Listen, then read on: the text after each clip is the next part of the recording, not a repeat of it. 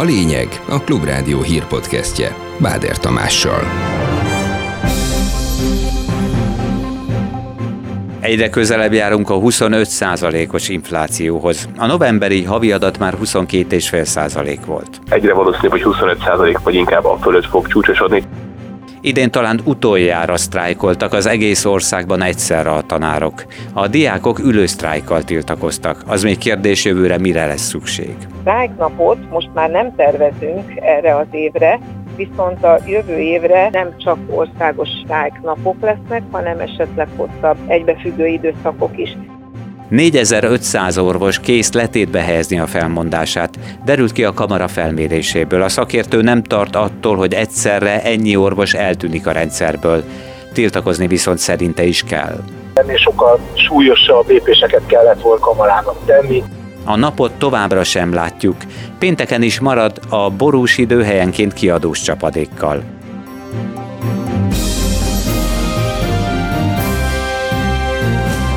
Ez a lényeg, a Klubrádió hírpodcastja 2022. december 8-án.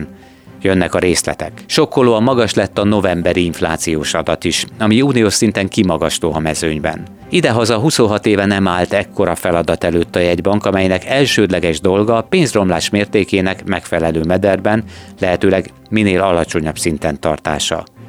A novemberi 22,5% azonban még a felfelé ívelő szakaszban jár.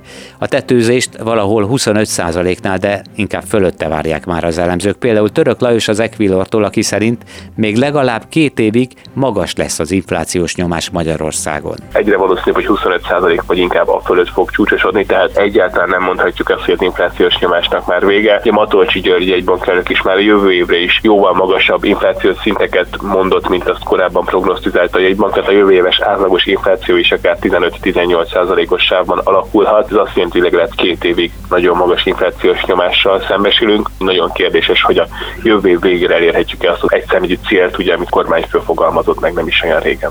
Ezzel szemben a nyilvánosságnak szóló üzeneteiben a kormány jövőre 15%-os inflációval számol mindösszesen, ami 2023 végére ráadásul 7-8% közelébe lassulhat. Legalábbis ezt hangoztatta egy nyilvános rendezvényen Nagy Márton gazdaságfejlesztési miniszter.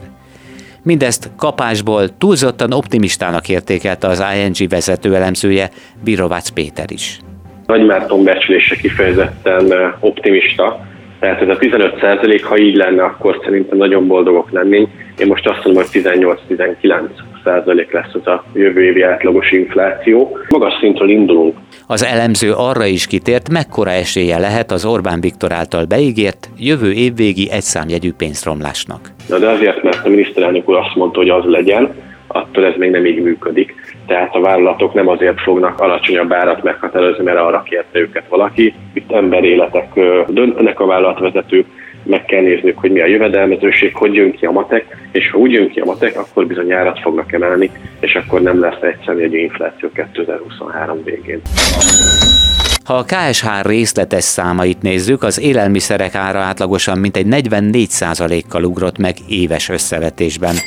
Ezt még tovább bontva, a tojására már megduplázódott. A kenyér, a tejtermékek, a sajt nagyjából 80%-kal drágultak. A háztartási energiára egy év alatt csaknem 66%-kal nőtt.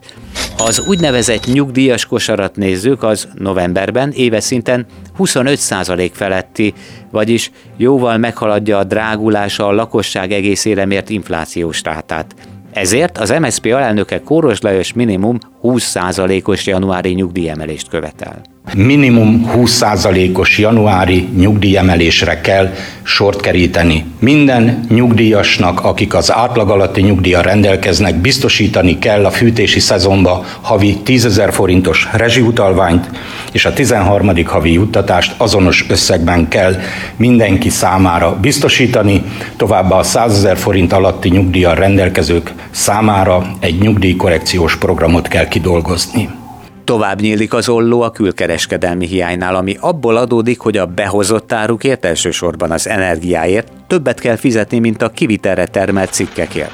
Elpattant a húr a forint piacán is. Elemzők szerint sok összetevő okozhatja a mostani gyengülést az inflációs és a külkereskedelmi adat mellett, például a MOL különadójának sem örültek a befektetők, de az uniós pénzek sorsa sem tisztázott még, erősítette meg Beke Károly, a portfólió elemzője a Klubrádiónak. Ma reggel megjelent egy vártnál magasabb inflációs adat, ez ismét rossz hatással volt a forintra, emellett más hírek is nyomás alatt tartják a magyar devizát az elmúlt napokban. Elsősorban itt az uniós forrásokkal kapcsolatos vitákra érdemes gondolni, hogy szintén ma reggeli hír, hogy két újabb uniós döntést blokkolna Magyarország, amennyiben nem jut hozzá a forrásokhoz, tehát nagyjából ezek azok, amik most nyomás alatt tartják a forintot, illetve a világpiaci földgázárak ismét 150 euró felett vannak, ami szintén egy sérülékenységi tényező magyar szempontból.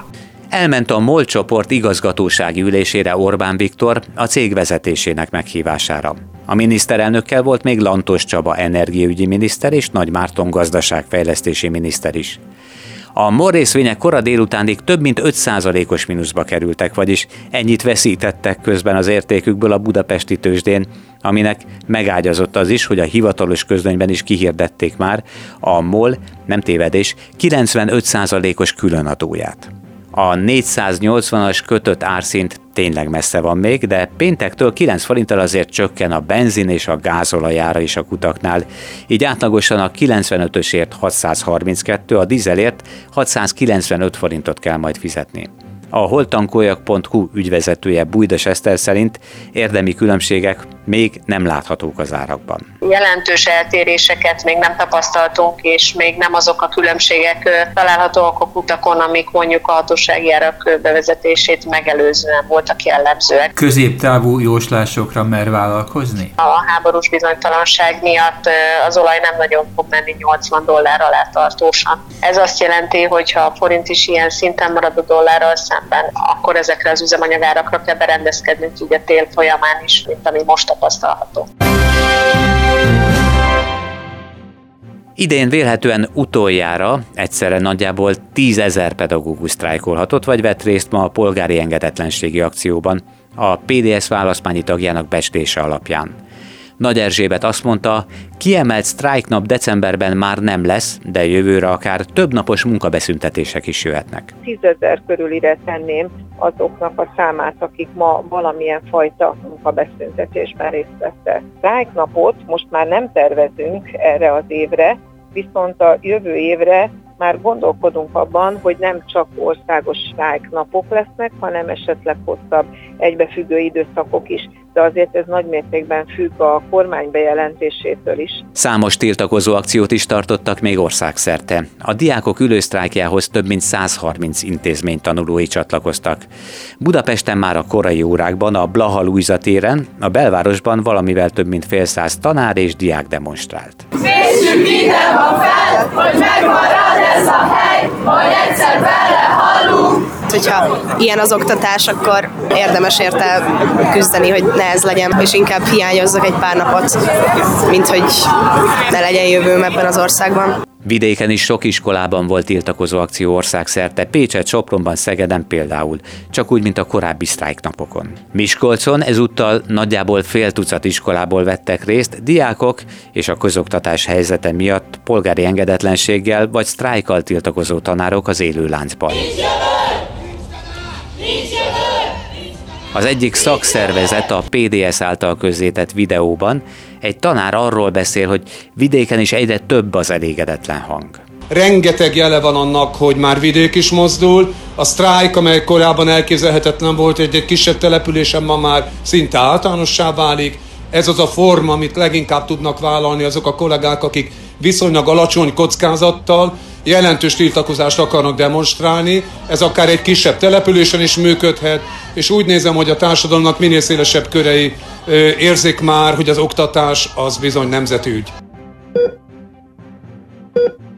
4500 orvos letétbe helyezni a felmondását, derült ki az orvosi kamara felméréséből. Nem valószínű, hogy valóban felmondana ennyi munkavállaló, reagált a Klubrádiónak Kunetz Zsombor szakorvos egészségügyi közgazdász, aki még határozottabb lépéseket sürgetett volna ugyanakkor. Ennél sokkal súlyosabb lépéseket kellett volna Kamarának tenni. Számba kell venni azokat a helyeket, ahol a minimum feltételek nem teljesültek, és ott be kell szüntetni az ellátást. Az életveszélyes vagy kritikus állapotú betegek ellátásán kívül pontot nem lehet ellátást végezni, mert annak az a vége az lesz, hogy az a beteg is életveszélyes állapotba kerül, aki eddig nem volt abban. Dokumentumfilmmel jelentkezett Harry Herceg és felesége Meghan Markle Amerikából. Az alkotásban a királyi családban ért sérelmeket is kiteregetik, ez minden bizonnyal még inkább elmérgesíti a helyzetet Harry és a trónörökös Vilmos Herceg, illetve a királyi udvar között. Csernyánszky Judit összeállítása. This isn't just about our story. This has always been so much bigger than us. Ez nem kizárólag a mi történetünk, ez jóval több annál, mint amik mi vagyunk. Vezeti fel Harry Herceg a Netflixen most megjelent 6 részes sorozat első 3 részét. A filmet előzetesen a királyi család sem nézhette meg. Ezekben az órákban szembesül mindenki azzal, amit Harry mond. Senki nem tudja, mi az igazság, de mi tudjuk, mi a teljes igazság. Természetesen a királyi családról, életükről és alapvetően a rasszizmusról van szó benne. A királyi ház még nem reagált, de a média is megkapja benne a magáét, ami korrupt a hercegi pár szerint. És persze Harry az anyjával, a Diana hercegnővel történteket mind a mai napig nem heverte ki. A Harry and Meghan című filmnek ők maguk a producerei. A Netflixet egyébként már is kritika érte, mert félrevezető felvételek és bevágások is vannak, például egyesek a Harry Potter tömegjelenetét is felismerték a filmben. I think anybody else in my situation would have done exactly the same thing. Szerintem bárki az én helyemben épp ugyanúgy cselekedett volna, mint amit én tettem. Mondta el Sussex herceg, aki a filmben is megerősíti. Először Meghan hagyott ott mindent, adta fel korábbi életét, majd ő tette ugyanezt a mennyasszonyáért. Őrizetbe vették Pedro Castillo perui elnököt, közölte Twitter oldalán a perui rendőrség. A karhatalom már csak volt elnökként hivatkozott a kongresszus által nem sokkal korábban elmozdított politikusra, aki elrendelte a törvényhozás feloszlatását. Itt hallhatják, ő Pedro Castillo, aki előzőleg a kongresszus feloszlatása mellett rendeleti kormányzást jelentett be. Egy új szükségkormány révén az elmozdítására indult harmadik törvényhozási kísérlet közepette. Pénteken is marad a jó rész borult idő. Sokfelé várható ismétlődő eső, zápor, akár kiadós mennyiségben is. A legmagasabb hőmérséklet pénteken északon és nyugaton 3 és 7, máshol 7 és 12 fok között valószínű. Több helyen ugyanakkor csak az esti órákban állhat be a maximum. Ez volt a Lényeg, a Klubrádió hírpodcastja. Báder Tamást hallották, munkatársaim nevében is köszönöm figyelmüket. Legközelebb hasonló tartalommal pénteken ugyanebben az időben délután 4 és 5 óra között jelentkezünk majd. Ez volt a Lényeg. A Klubrádió hírpodcastjét hallották.